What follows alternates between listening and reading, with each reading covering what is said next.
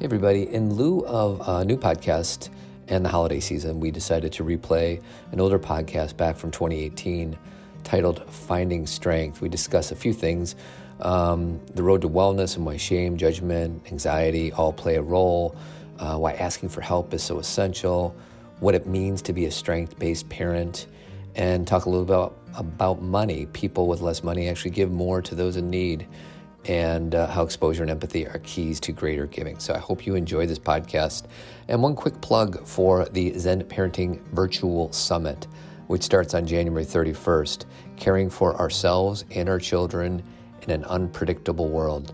fifteen thought leaders, five inspiring days, unlimited compassion and understanding. It's free. So please sign up, and we're really looking forward to the summit. And you can register just by clicking in the show notes of this podcast. And without further ado, here is this week's podcast.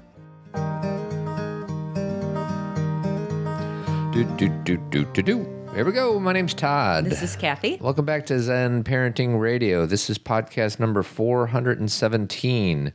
Why listen to Zen Parenting Radio? Because you'll feel outstanding. And always remember our motto, which is that the best predictor of a child's well-being as a parent's self-understanding. On today's show, I'm going to talk a little bit about strength-based parenting. Okay. Uh, did you hear the, that interview uh-huh. with Jonathan Fields and that woman? And then uh, I listened to a TED Radio Hour about money, and it's interesting. So I'm going to play a few clips from each of those. And Sweetie has no idea what I'm about to talk about. And then um, anything else that we think might be fun to share. Um, my hair is kind of long, and it's distracting yeah. me. I feel like... Um, Maya, the dog, we saw a dog last night. And you know those sheep dogs where the hair is over the eyes? Uh-huh. That would really, if I was a sheep dog, I would say to my owners, if I could speak English, give me a haircut.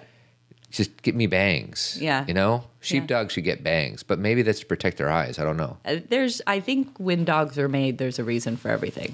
Really?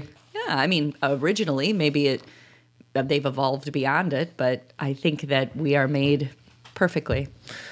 There you go. Um, and then, uh, so yeah, that's my deal. I'm going to talk about my retreat on the end of the show. So, okay. Who do you want to start, or do you want me to? Why don't you start? Okay. Um, so, what do I want to say today? I want to say that we've been doing this show for seven years, and I haven't listened to. Sometimes I don't even listen to the shows that we just did, so it's hard for me to remember anything I've said or everything I've said from day one, right? Mm. I can't go back and remember everything.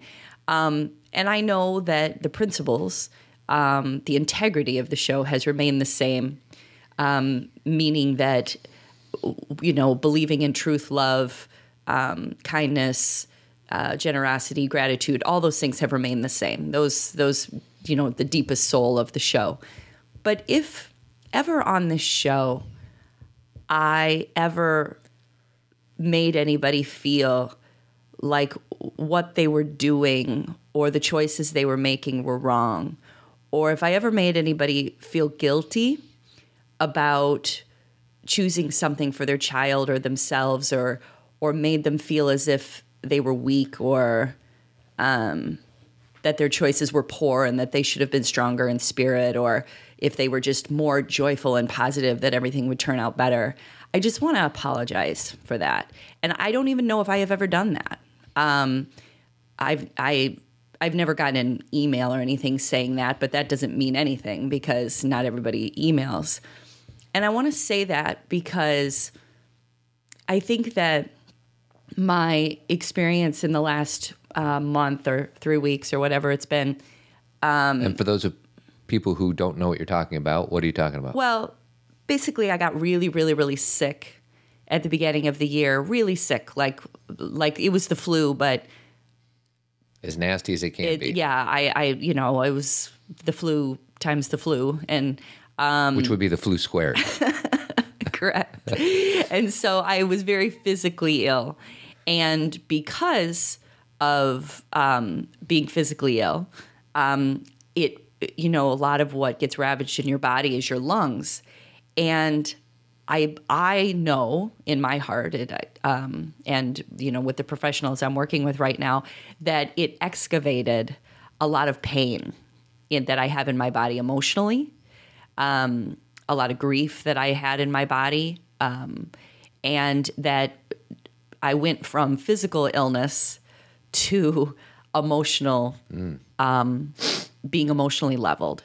And so I was physically leveled and then emotionally leveled, and I, uh, and I'm still kind of, you know, I'm st- I'm not even done. saying that I'm done. Right. I'm just saying that the help that I had to ask for and the, what I needed to reach for, and, and w- we don't know other people's experiences.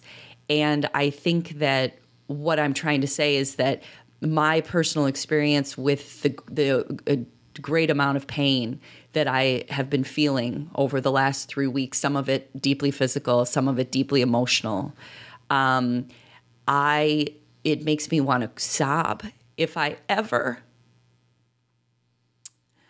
made anybody feel as if their choices when they were in pain were not good enough. Mm-hmm. Because when you are in pain, you have to do what you need to do to get through. And in no way do I mean, you know, I'm not saying the the the scary stuff, like, you know, go reach for um, the bottle and, yeah. you know, get drunk. That's not what I mean. What I mean is the asking for help, the, um, you know, to, to saying to people, I can't do this, or to really being, like, the definition of the word leveled. I, I said to Todd, I may have said this on the show last week, but that, you know, I was so low to the ground that, you know, all the tools that I talk about on the show that I still use, by the way, they they haven't gone away. I couldn't reach them for anything. Mm-hmm. I mean, I couldn't reach them. I needed so much lifting to be able to reach journaling. I needed so much lifting and help physically and emotionally to reach meditation, that that space in between is where we have to count on each other, and that that no amount of affirmation in the mirror, it, for me, mm-hmm. could have gotten me there. And would you say that those tools were literally inaccessible? Oh, absolutely. Mm. I mean, the the visual, I, you know, you guys can't see in my head, but to be as ill as I was physically, and then to be like, okay, now I'm having anxiety and emotion and grief. I mean, I had, I kept saying to Todd, I have nothing to pull from. I have nothing to pull from. And that does, and what, what I mean by that is everything still existed. All the things I believe in, love and gratitude, nothing went away. Right. I just needed help, and need help now getting to it. And I I have been the kind of learner, or historically, not right now at all, but I have been a, what is it called when you when you learn on your own? You know, you read your own books. Autonomous. You, autonomous learner. Yeah. Um, you know, obviously I've gone to, you know, school, and I've gotten certifications and gotten my graduate degree. I've always had teachers, and I went through a time where I had a teacher for like eight years who helped me, and I've had, you know, I've had yoga teachers. I, I've had teachers, but there's been always a part of me that's been like, I can learn this. I can do this. And if I just read this, or if I just go do this, I will not require or need what other people need. There were a lot of ego in it, a lot of ego in it. Um, and and I'm human, you know, like that. I knew, I didn't know there was a lot of ego in it, but now I can see it so clearly. And when you have nothing, meaning when my body was unable to function and my emotions were unable to regulate, mm-hmm. sorry, Kathy, you can't do it by yourself. Right. And you guys, I didn't just reach out to Todd. I reached out to, I mean, uh, you know, my regular doctor, my therapist, you know, uh, new doctors, Reiki practitioners, you know, I've done burning ceremonies. Like I, there is nothing, um, and, and, and I did too much at some points. Mm-hmm. Don't yeah, you think? Well, the I day you got it. a massage. Oh boy. it was a bad day. Yeah, really and you bad. did it in an effort for self-care. But what it did, what it did was stir up your emotions to the point where you I couldn't tolerate right, it. Right, you couldn't tolerate it. You know, it. You guys have heard the the phrase, your issues are in your tissues, right? Um, and I just wanted to move it out. Mm-hmm. I just, I just wanted to deal, you know, to, I wanted to get the the sickness out of me. So in every shape and form, yeah. mental, emotional, spiritual. And, and uh, you know, this is what I'll say. You cannot... I, I just thought of this this morning during meditation, actually. You can't walk on a leg that's still broken. Mm-hmm. You know, people understand that easier than they do the, the, you know, sometimes the emotional or the healing that goes on that's, that you can't see. Mm-hmm. Um, but there's been things that I want to do. And, I, you know, like I've, I'll wake up and I'll have like such a good day, you know, like, oh, I'm going to go do this and I'm going to take a walk and I'm going to do this. And yesterday I spent a great morning with my sister. And then in the afternoon I was like, now I'm going to go do this. And then I realized at four, I was like, oh, wait, I, I still have a back. healing leg. Yeah. Like I'm, and then I get mad, like, oh, it shouldn't be this way. And I shouldn't have to go, you know, then you go through all the shame and the, it's, it's really, um, And, and this it, it, this isn't the first time I've been here. I've gone through this, but not in this way. Mm-hmm. Do you know what I mean? Not with the illness. Didn't look the same. No. Which scared you. Yeah. Well, yeah, because anytime something's new, mm-hmm. you don't know. And with the with the flu, starting the process. So I, it's like I keep saying I started from this horribly weakened state, and then to like deal with all this grief that's old. And shame. Dude, I have a lot of shame. Yeah. And you probably going into this before this illness, you probably thought like, oh, I got as much shame as the next person, right. but not as much. And it's really not an issue. Right. And then what you realize through this illness that it showed up. Whoa, my God. Like, and, th- and, and, and what did that look like? What did that, what were, will you share some of the things that you were telling yourself about the shame? Um, just that I was weak, mm-hmm. that what I, the help that I was asking for and that I was getting, that it that it was demonstrating my inabilities, that all the things that I've been practicing my whole life were false, that which again these are my these are the shame-filled thoughts. Mm-hmm. This is not what it's I not really, the authentic it's, you. It's not my soul. Um, and I could even have, it's funny, I would have these conversations with Todd still, still sometimes where I would say, I would say all this shame and then I'd say, but you know, that's not really me. Mm-hmm. Like I could in the same moment. There's a difference between the I and the me. Correct. And, but the, the thing is, is what I know for sure. And this will be probably a story I continue to tell for a yeah. long time because my leg is still a little broken, guys. Yeah. Um, Uh, I don't, I, you know, lessons are coming, but what I know for sure is this had to come out. I think that I had been kind of, uh, it, there's, there's many things and, you know, some of it is, is mine, but a lot of it has to do with my dad and how I had to process through my dad's death and how I did it with my mind. Mm-hmm.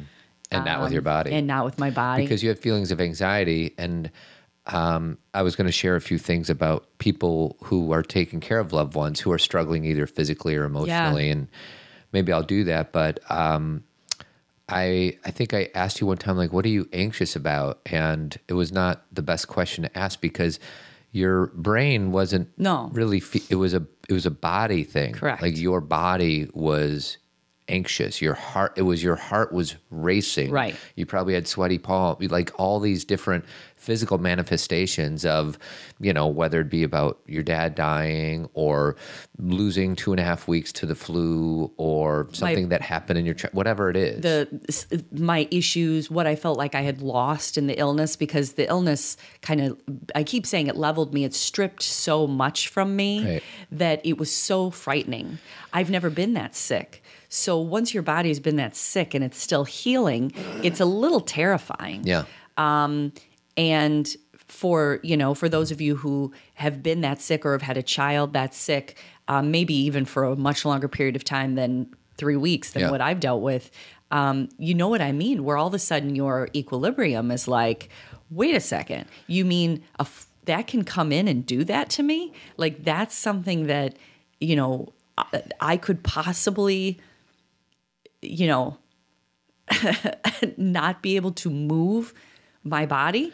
Like I could, it, it was, it was unbelievable to me. Yeah. You, there was moments where you were almost paralyzed with this o- emotional unrest. Correct. Fair to say. Oh yeah. And, um, you know, for anybody listening and, you know, you know, in a way like, God, the last three weeks were hard for, obviously for you and for the rest of us. Um, and then another part is like, oh my God, I'm glad it's only three weeks because there's people that have to do this chronically. Correct. So I don't come to anybody as an expert in taking care of, you know, somebody for years and years because I know that's happened. Like your your mom had to take care of your dad for seventeen years. Every, Correct. Everybody had to take care. So, but for the husbands or the wives that are dealing with, you know, whatever, if it's the flu or um, some emotional thing, um, the three words that I just wrote down is uh, acceptance of the situation as it is, because there's an egoic part of me like, why can't I go back to work and do what I need to do? And then the other acceptance is, you know, for you, just accept, you know, encourage you to accept what's happening right now. Mm-hmm. Because sometimes you like got away from yourself and like, oh, w- what's going to happen in three weeks when we have this of commitment course, or, or why am I not being, why am I not better yet? And I kept on saying, well, it's just, this is where we are. Right. The other word I wrote down was normalize. Like, cause like, you'd be like, oh, how come I'm not better? And I'm like, hey, this, this is normal. This is this virus or bacteria. Vi- oh no, it's virus. This virus is running through your body. So of course you had a bad night's sleep, or of course you have a fever, or of course, so of course you're anxious. Of course, of course you're, you're scared, anxious. Yeah. Yes. Like this is very normal. Like that's what I kept, that was my own mantra, just normalize, normalize. Because the minute I would say like, yeah, I don't know, like if I would have said, I don't know what's going on, this is oh, really scary. Yeah. That probably wouldn't have helped you. Yeah. So I just, even though there's a part of me that was kind of like anxious myself because you weren't getting better according to our timetable, right. um, I, I kept just trying to make it as normal as possible. And then the last word I wrote down was just to cherish. And sometimes when I talk to guys about, you know, dealing with their wives, and, you know, we always say, oh, you got to love your wife. And uh, and cherish is a is a more strong word for me, because love gets thrown around on every greeting card. And I know love is God and all that, but you also, love is also a word that you hear all the time. Yeah. So you almost normalize that. It's kind that. of mi- got in a mixed up yeah, uh, right. definition. We look, we think about it like romance. Exactly. Mm-hmm. Um, so cherish is like, you know, uh, you know, sometimes when I talk about relationships and like the minute you're keeping score or something like that, or it becomes transactional, cherish means you're, my Kathy's needs are my needs. And hopefully I can live that way. But certainly when she's sick, I need to put all of my needs aside and just shower her with as much love or anything she needs and not ask for anything back. Because a lot of times I, when I'm coaching guys, are like, yeah, but I do this, but she doesn't do that. I'm like, dude, that's not love. That's okay. Not cherishing your partner. You, if, if you're doing it to keep score, you're going to lose the game. Mm-hmm. So, um, yeah, and and I and it was not easy for me, but it was um, my love language is acts of service. And there's a time when, you know, in the last month, all four of the women in my life got sick with the flu. Mm. You had it the worst, and then the other three had it about the same. They had it about seven to ten days. Mm-hmm. And but it's all acts of service. Mm-hmm. Like go to the store, get me get me medicine, um, cook me this, get me applesauce. Like, you know, I was in my Um, wheelhouse. Mm-hmm. So, I mean, I'm just blessed that that happens to be my dominant love language. Whereas if it was words and like, tell me how much you love me or write me a poem or do this, I would not have been in my element. So in a way I felt really valuable at that time. So anyways, those are just kind of my uh, perspectives on, uh, you know, caring for loved ones when they're not doing well. So. Oh yeah. I can't even imagine, Ted, the experience he's had. And, and I can't imagine right now, like that's the, the, one of the things that because, because my modus operandi or the way I kind of go through the world is feeling other people, mm-hmm. This practice of only taking care of myself. And see, these words are going to just ring so hollow because we talk about self-care all the time, but I mean this on such a different level. I don't have room or capacity to take on other people's feelings right now. Sure. I literally cannot. Yeah. Because I'm dealing with so many of my own that the this the definition of self-care has morphed, transitioned, morphed sounds negative to me, has transitioned into something completely different. Like I, like we did a Zen talk. I was about to say that. Yeah. We did a Zen talk, which is a subscription thing where it's a video conference of Kathy and I and a bunch of awesome people that want to do a video chat with us. And we did it for about an hour yeah. and it, you, you were great. And you, you know, most, if you guys don't know, Kathy does more of the talking on, um, this podcast and on Zen Talk because I think she's especially gifted at helping mostly moms in in, in times of need. But it wiped you on your butt. Like it just put you on your ass. I Not wiped you on your butt. That sounds bad. It didn't wipe my butt. It did not wipe your butt. Thank it goodness. Put you on your butt. I had not gone. So when people ask me a question, like how do I handle this or what do I do? My what I do, it's hard to explain, is I go into it yeah, and that spiritually. Makes, I know what you mean, but I cannot understand what you mean. I know. And I try and answer the question from the perspective of the people they're talking about. There's it's a, it's it's hard to explain. So I did that, and when I was done, I mean, I literally walked upstairs, hardly could walk upstairs, sat in a chair, and laid there for two hours. Mm. And that's what I mean about I can't walk on my broken leg quite yet. Right. Is that Todd and I were talking about this in past tense, like, oh, this is what I did. This is, we are still. Still in it. In it. Like, and because I can do a little more most days. Don't you think there's been like every day there's been like an increase of, oh, I did that or I did this. And I'm trying to recognize what those things are. But there's still such a, uh, you know, it's like, you know, like I've said, I feel so excavated that all the pieces are not put back together. Right. And I so desperately want it to be like before, but in a way I don't.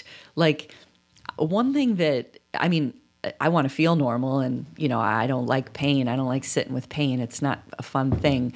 Um, but in a way, I've at least gotten to the place where I know that, it's so hard to say, this was purposeful, um, necessary, that I definitely got the flu.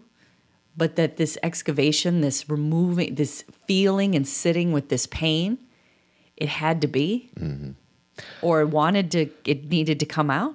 Well, um, one, I want to play a quick movie clip, which has to do with what we're talking about. Okay, about wiping baby steps, butts. Baby steps, baby steps, baby steps, baby steps. One little step at a time, and I can do anything. Mm. That's from What About Bob, everybody. Kind of a choppy clip, but you get the point, and that's what we're that's where we are right now. Your baby, baby steps. Baby steps. Um, there was a part of me while in you're in the middle of your illness. And by the way, this is not something we've ever dealt with. Like you've had, uh, we've we've had challenges in our marriage, fifteen years, uh, but this is this one takes the cake so far as far as the depth and the the quantity of time and all that you, for me. When you say challenges in our marriage, that doesn't resonate with me because um, this isn't between you and I. No, it's not. But it it was really hard for a you. Challenge within our, our marriage. Yes. Thank you. Um, and there was a part of me that wanted to say, well, this is all purposeful and right. what's, there's going to be a lesson on the right. other side of this. And I think I may have said it once, like on day fourteen, and I felt like you were ready for it. Like maybe you're supposed, one of our daughters are going to go through something similar and you're going to have a set, an experience with that. But I didn't do it aside from that one time, because when you're in the middle of it, you don't want to hear that there's going to be a lesson on the other side. So I say that to, you know, anybody taking care of, you know, anybody is, you know, for, for me, you have to be cautious. You know, what is it? What is, uh, Maya Angelou say about words? Like they're living they're things. They're living things, yeah. They're in the walls. Right. And uh, especially for you, uh, words are sacred. Mm. And so anyways, I just wanted to say that, like, you, you know, because sometimes I try to jump over the experience mm-hmm. and just see what the lesson is mm-hmm. and don't allow for the time to organically the unfolding the unfolding of it. So. Well, and you know, the thing that we're really not we're not jumping over the unfolding, you're jumping over the pain. Yeah, exactly. Because what I also have, known as escaping. Correct. And the the the thing that I have, you know, been dealing with, I, I actually it's um, just randomly reread something that Glennon Melton wrote. Uh, I think it was in Love Warrior, but she wrote it a long time ago about how when she finally had to like go into a hot yoga class and like sit and feel that pain. Mm-hmm. And again, she kind of sums it up like, oh, I sat through the hot yoga class, I felt the pain, and oh, I felt so much better. That's not really the way things go for people. Yeah. And and those of you who have gone through what I'm talking about, you know what I mean. You feel it for a long time. Yeah. You, you it comes up in waves. Mm. Um You have to, you know, have tears. You have to, you know, for me, I'm just journaling like a mad woman. Um, and it is, that's what release is. Like, you know, um, it, it, it, my body doesn't want it anymore, but you don't just get to, it has to come, it, it, it hurts. Mm-hmm. That's what it is. Yeah. And so when it comes out, it doesn't feel good. And so, um, So that's that. And I I think I to wrap up this, I just wanted to say that, again, my leg is not healed. So bear with me, everybody. I and you listening to the show, you guys probably like, Kathy, I don't notice a difference. You're doing a podcast and that's all I listen to, so who cares? But, um, you know, I'm I'm I'm you know, I'm healing. And then also, again, like I said at the very beginning, if I have ever made you feel bad about something by saying, oh, you should have just done this more, or if you just would have meditated more, or if you just, if I ever did that, I am so sorry. Um, because sometimes when we get too far from our own pain, or we haven't had an experience like this, we start to tell a story about, oh, this is how you do it. Mm-hmm. And we stick to our story and we say, if people would only do it this way, they'd be fine. And we get a little righteous yeah. um, about, oh, if you would just do it the way I do it, you'd be okay. And while there were that was never the intention I had, if it, I just, I just want to make sure that you guys know that all I want for you is wellness, and wellness can look many, many different ways. Right. And um, what I wish for you is that you ask for help, and in whatever form that in whatever form that shows up, because, dude, people are just there. And you got help from many different people, oh many different types of people, many different... Many different doctors, um, therapists, uh, you know, you know, massage, Reiki, uh, well, that was the other spiritual... Thing. The one thing that I really... Um, um, hum, not, I'm in awed by is that you really didn't stop trying to get better. Like, you know... When trying. You, we need to stay in present tense. Trying, thank mm-hmm. you. Um, you know, it would have been easy for you to be like, oh, I'm just sick and I'm not doing well and I'm going to lay in bed. But you went to the chiropractor, you went to the doctor, you took long, you took walks when you could. And that was very hopeful for me. I'm like, because when I, you know, I confided in some dear people in our lives mm-hmm. to help me help you. And I said, she's just working so hard. I knew your body was working hard, but I knew that you were like l- literally trying to get better the whole time, even though it wasn't going according to our timetable. Well, and I kept thinking, okay, I'm going to go to this session mm-hmm. and then they're going to help me and then I'm going to be better. Yeah. And what we forget about healing, and again, I, the broken leg analogy has just been helping me so much. Yeah. Is it doesn't work that way. I actually, one of my doctors said to me, because I was talking about being so, you know, leveled. She said, have you ever broken a bone? And I was like, no. She's like, have you ever, you know, been laid up or, you know, gotten into a car accident where you just couldn't, you know, move and yeah. you were laid up in bed or in the hospital for a long period of time? And I'm like, no. And she's like, then you don't know what this is like. You're experiencing for the first time incapacitation mm-hmm. in many forms. And that is, um, that is new. Yeah. And so to me, I just thought, you know, it's just like I said with, you know, with a, because I'd never had, because I'd always has had bacterial infections, you take your, your medicine and you get better. But this time I had a virus and I couldn't take medicine. And then it was, it's the same thing with the emotional experience, which again, like I said, I've had before. I've gone through depressions. I've had anxiety issues. I had had panic attacks before. So I knew what these things were. But to Todd's point, they were more body. Yeah. They were, it wasn't about a thing. I wasn't worried about something. Right. It was full, it was full body release. So I, I'm done talking about it, I'm talking about it. Well, the last thing I'll say, okay. and then we'll move on is, uh, and I don't want to minimize your apology, but I want to speak on behalf of most of the listeners uh-huh. and say that you are somebody who is really good at, not perfect, but really, really good at not, um, you know, I, I think you try to kind of curb me a little bit because I'm like, no, I'm, I know the right way and this is the right answer. And you're always like creating the space for the own person's experience. So I don't want to minimize your apology, yeah. but I feel like, um, you know, you throw a hundred people into a room and say, which one has been the most uh, non-righteous? I would say you're pretty far oh, up there. That's kind. Thank you very much. Well, I wouldn't say it if I didn't believe it. Well, thank you. So you ready to move on? Sure. All right. Um, there's a, uh, so over the last three weeks, I've had plenty of time to listen on my headphones mm-hmm. because I've been a caretaker for the majority of it. And um, I got the AirPods, you know, those little earbuds that people walk around and look weird. Uh-huh. I love those things because if you t- touch your left ear, you can talk to Siri and the right ear pauses it. So there's no wires and it charges. It has this charging case. So anyways, I love my new AirPods. Um, but I've listened to a lot of podcasts. And one of the podcasts that you and I listen to is a podcast called The Good Life Project. Mm-hmm. It's a guy named Jonathan Fields. And um, he had a guest on. Oh, quick sidebar. Um, I did a Tribe Men's Group, actually up in Wilmette last week. And Frank and I, he's my partner in crime on the Tribe Men's Group, we decided to use an idea that he had in his book. Uh, is it is his book called The Good Life Project? Uh-huh. And it's he talks about the three buckets, the bucket of vitality, the bucket of connection, and the bucket of contribution. And because Frank is such a by-the-rules guy, he wrote to Jonathan and said, we are going to have this meeting, and we want to talk about the ideas in your book, and do you mind if we use this worksheet off your website? And they he responded back saying, absolutely, please mm-hmm. go ahead. He so seems like a lovely human. He sure does. So if, you, if you're looking for pretty good uh, podcasts, check out The Good Life Project with Jonathan Fields. He interviewed a woman, I think it's pronounced Leah Waters. She's Australian, I believe.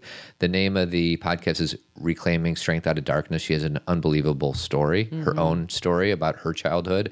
But um, she had wrote a book. Uh, I'm sorry, I don't know the name of it, but it was basically on uh, strength-based parenting, which is very similar or, you know, basically us in a... Um, what we talk about, yet with a slightly different spin. So I'm just going to play about ninety seconds of it because I think it's valuable. And then I want to hear my sweetheart's um, response to okay. it. So this is Leah Waters um, on The Good Life Project.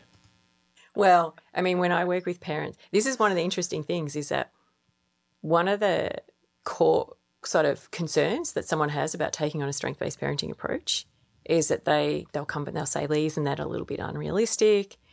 You know, does this mean that I'm just going to ignore all the weaknesses in my children? Does this mean I'm going to create this kind of like snowflake child or overinflated ego who just thinks that all they are is strength? And, and what I found in the work that I've done, so I've done work running workshop, parenting workshops here in the States, in Hong Kong, in Canada and Australia and New Zealand, is that there's this lovely counterintuitive, and that is that as you start taking a strength-based approach with your children, it actually opens up the doorway for you to work on weaknesses in a much more open, less defensive way with your child. Mm. And the reason for that, I think, is that your child knows first and foremost that you see the good in them and that you're going to start from a basis of strength before you go in to work on weaknesses, idiosyncrasies, flaws, faults. But to get back to that idea of a weakness, for me, the way I define it is it's a flaw that compromises your ability to be effective. So everyone has them. And I think there's three really important messages to send to your children. A, everyone has them. B, there's nothing wrong. It doesn't make, there's not, there's not something wrong with you. It's just normal. And then, then C is, well, how many of my work weaknesses do I need to work on? Mm. And, and how much time and energy do I put into that? So in the parenting workshops, I get the parents to pick up the pen with their non-dominant hand. So for me, that's my left hand. And I ask them, you know, write your children's names with your non-dominant hand. And then at the end of that exercise, I say, okay, now swap it over to your dominant hand and do the same thing. And it's a, it's it's comparable to strengths. We, I didn't choose that my left hand was my non-dominant, and it, that was just wired into me in the same way that some of my strengths, the, the particular strengths I have, I didn't choose those, you know, they're just kind of there. If you spend a lot of time working with your children on helping them to overcome their weakness, it's like always asking them to write with their non-dominant hand. They'll- what do you think? Oh, yeah. I mean, I, I would want to just go back to the beginning and say that, you know, one thing that that I feel very firmly about, or, you know, believe very much, is that when you're supporting a child through focusing on their strengths, you're building their foundation. And if they have a foundation and they have a sense of belonging, or they know that they're loved and they know that, you know, that they are seen, then weaknesses can be very easily discussed because the foundation is so strong.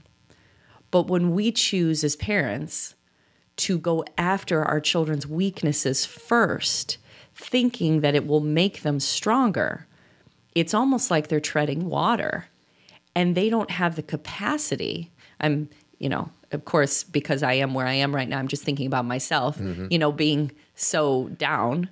You don't have the capacity to reach for the ability to to um, to strengthen those weaknesses that are being thrown at you or said to you or told to you, because you you don't have a sense of self. So, and I mean, her example is beautiful, you know, the, the left hand, right hand, and the writing yeah. with, you know, you're basically saying to your child, it, it's, it's like in school, the way that it's set up right now, every program is, you know, you have a child who maybe excels in math but struggles in reading. And so the way the school system is set up, with good intention but not always a great outcome, is, oh, okay, math is great for them. Reading they're struggling in. So let's focus all our energy on, on reading. reading. And we're missing that if we focused a lot of energy on the math, that it's not that we pretend reading doesn't exist. It's not that we say you don't need to read, but we give them that foundation of strength.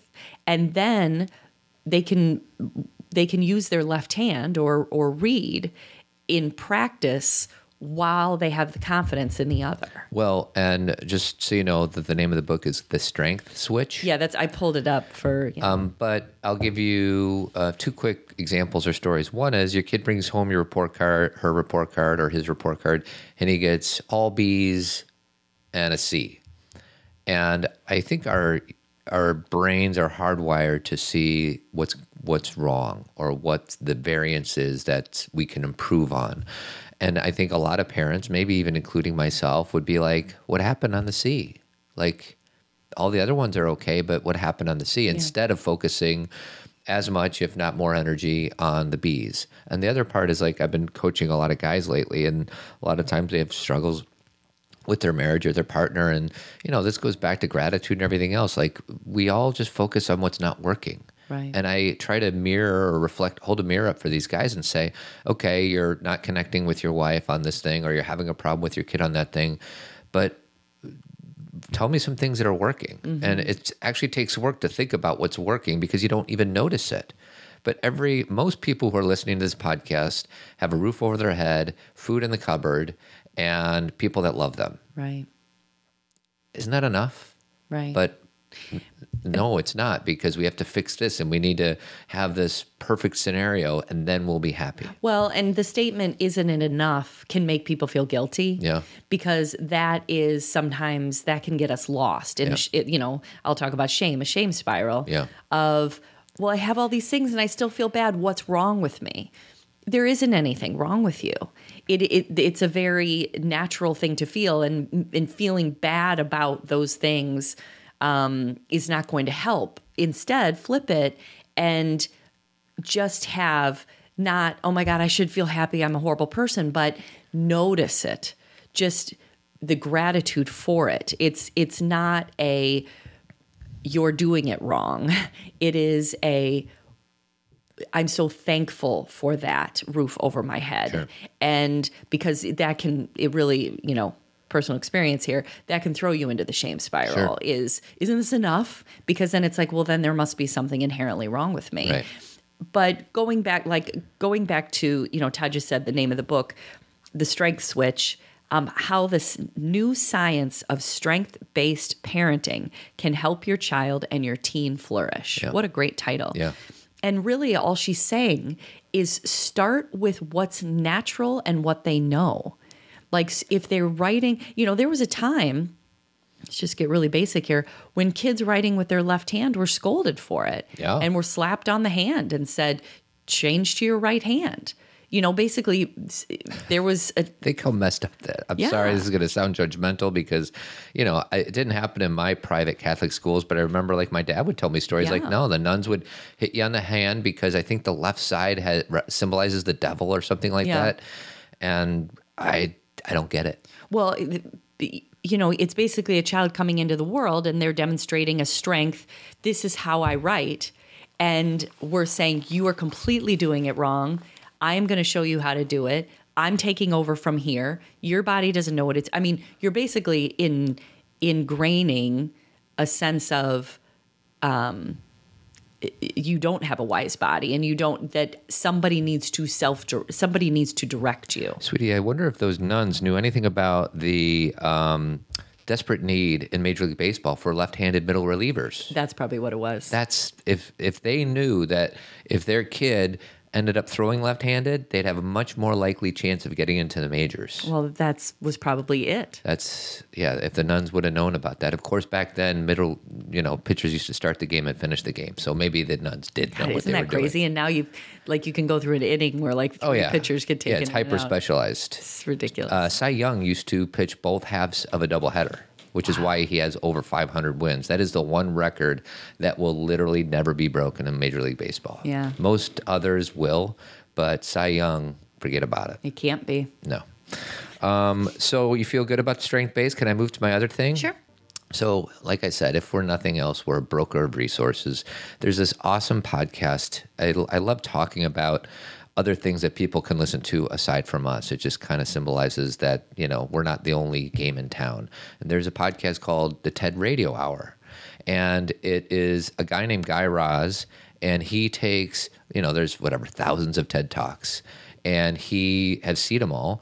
And he basically brokers, he he comes up with themes to, um, for each, um, themes of different TED Talks that have a uh, a connecting of the dots so between basically them. He comes up with a theme, and then he brings together a bunch of different TED Talks that tie that right. idea together. Clips of those, and then he actually interviews the people who did the TED Talks. So it's really cool. So I want to, so the most recent one is called, uh, where is it? I don't even know what the name. It's about money. It's recently, it's it's within the last two weeks. We're recording this in January of twenty eighteen. For those of you who might be listening, you know, three years from now. Um, but he interviews, uh, he plays a clip from a guy named Paul Piff. And this section of this TED Radio Hour podcast says, is called, Does Money Make You Mean? Okay. Mm, interesting. Uh, social psychologist Paul Piff describes how wealth, wealth changes behavior and how almost anyone's behavior can change when they're made to feel rich. So I'm going to play two clips. The first one is about ninety seconds. So I just thought it was really interesting. So here we go with Paul Piff. Increases. In one of the studies, we bring in rich and poor members of the community into the lab and give each of them the equivalent of ten dollars. We told the participants that they could keep these ten dollars for themselves, or they could share a portion of it with a stranger who's totally anonymous, and we just monitor how much people give. Individuals who made twenty-five thousand dollars, sometimes under fifteen thousand dollars a year, gave forty-four percent more of their money to this stranger than did individuals making one hundred fifty thousand dollars, two hundred thousand dollars a year. What? That's unbelievable. I mean, it just seems counterintuitive. Yeah, so for the last sixty or seventy years, there's been a trend that people have documented. Lower income households give proportionately more of their incomes to charity than higher income households. So proportionately speaking, the less well-off you are, the more charitable you are. Okay, but how does that happen? I mean, how does how does money change you? Like, say, like say you come into a lot of it when you're like, you know, fifty. I mean, what would happen? Well, it would, for one, mean that you can afford a different kind of home. Maybe it means you can afford a bigger home where the people in your family would all occupy separate bedrooms. You'll have a bigger yard, potentially, or more space between your house and other people's homes. When you go to work, you may be less likely to take that bus or that carpool. When you get to work, you may be more likely to have a position of someone who's, say, a overseer of other people as opposed to someone who works with one another in teams. And with that sort of increased self-focus, that increased control, you become less attuned to other people in your environment, less cooperative, less ethical, a whole slew of other things. Pretty Actually, I understand that one hundred percent. Right? Like, you don't take the bus. Sense. And this goes back to Bryan Stevenson. In order to be empathic, you need to have proximity. That's right. And the more money you have, and these are generalizations, there's obviously exceptions every which way, but the more money you have, the odds are the less likely you are to be close to other people. And you emotionally get distant from what it feels like to not have enough. And you forget how, God, I can just feel that so, so in my body. Um, you, when, when you have enough, you tell yourself a story about other people too. Mm-hmm. You know, that they should be, um, you know, working harder, that you earn this, that, that they should be doing this on their own. And when you are in a situation where you don't have a lot or you're struggling, you see people as people, mm-hmm. you know, you see people, you're having that own, your own personal experience of that. And so you, um, you have more, what's the word I'm looking for? Empathy, more yeah. openness. Your heart is, is open to it. And, um, and again, he's talking statistics. There are people who are very wealthy, who give money, yeah. who do amazing things. So it's not as if this is a... Well, there's that thing called the Giving Pledge. Right. Where uh, I think you have to be a billionaire to qualify. Right. I think maybe a, it's got to be a billionaire. And it's basically a pledge that upon death, you're going to give, ha- I think, half of your wealth to charity. Right. And it's an amazing club. And there are these amazing people that do that. And right. they're the wealthiest of the wealthy. And forget about ten percent. I think it's like half of their money. Maybe it's even more. I should do some research on it. And sometimes those kind of things, because, and I don't want to take anything away from that, because that's amazing and those people are amazing. But it's like kind of that money in hand thing. It's the very literal walking down the street and having someone who is homeless, and you have money in your hand, and are you willing to give what's in your hand? Because when we're talking about the Giving Pledge, it's kind of all numbers on a spreadsheet somewhere. Right. You don't feel it. Right. You know, it's kind of like the difference between paying with cash and a credit card. Right. You just don't feel it. But when you walk down the street, are you willing to go into your purse and hand over money to somebody? Yep. That's a totally different experience. And I, I think that the more we practice it, the more we stay connected to it.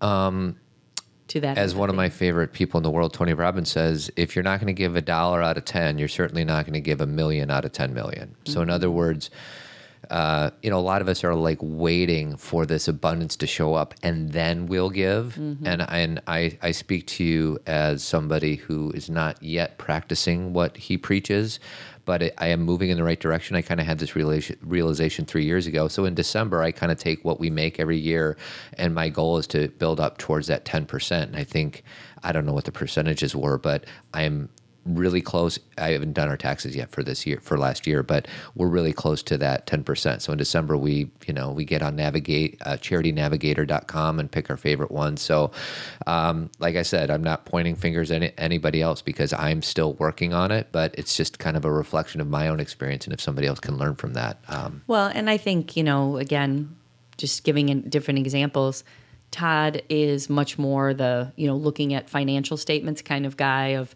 you know, giving ten percent. And and uh, the way I think about giving is a little more in that present moment giving of like, you know, if you walk into a store and there's somebody selling um, Girl Scout cookies, just buy a box. Yeah. If you walk out and someone's ringing a bell and or doing something for veterans, just give them a few dollars. If you go by somebody, you know, we live in Chicago, so it's very easy, um, unfortunately, um, and somebody is homeless and you have three dollars in your purse, hand it over.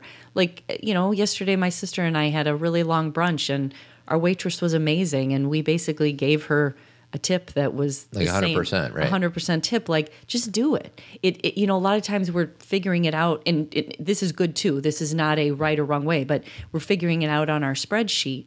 But what about just in that moment? Yeah. What about just that giving moment? Like, well, three dollars is not a million dollars. And but. The weird part is, when you do that, how'd you feel about giving that tip?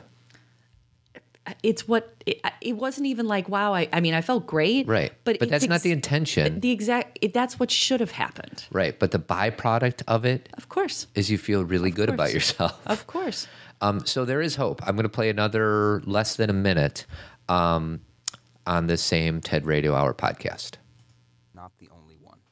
You know, you know, I think what's, what's interesting about your research is that, I mean, it says that we're all basically like malleable. And rich people are malleable too, right? I mean, they can they can change and pretty quickly. Absolutely. Now, we've found in our own laboratory work, and this has been uh, replicated elsewhere and extended elsewhere, that when we bring wealthy people in, and through even small nudges, simple reminders, a reminder of the needs of others, their levels of empathy, compassion, and charity go up. In one study, we had people watch a brief video, just forty-six seconds long, about childhood poverty. And after watching that, we looked at how willing people were to offer up their own time to a stranger presented to them in the lab who was in distress.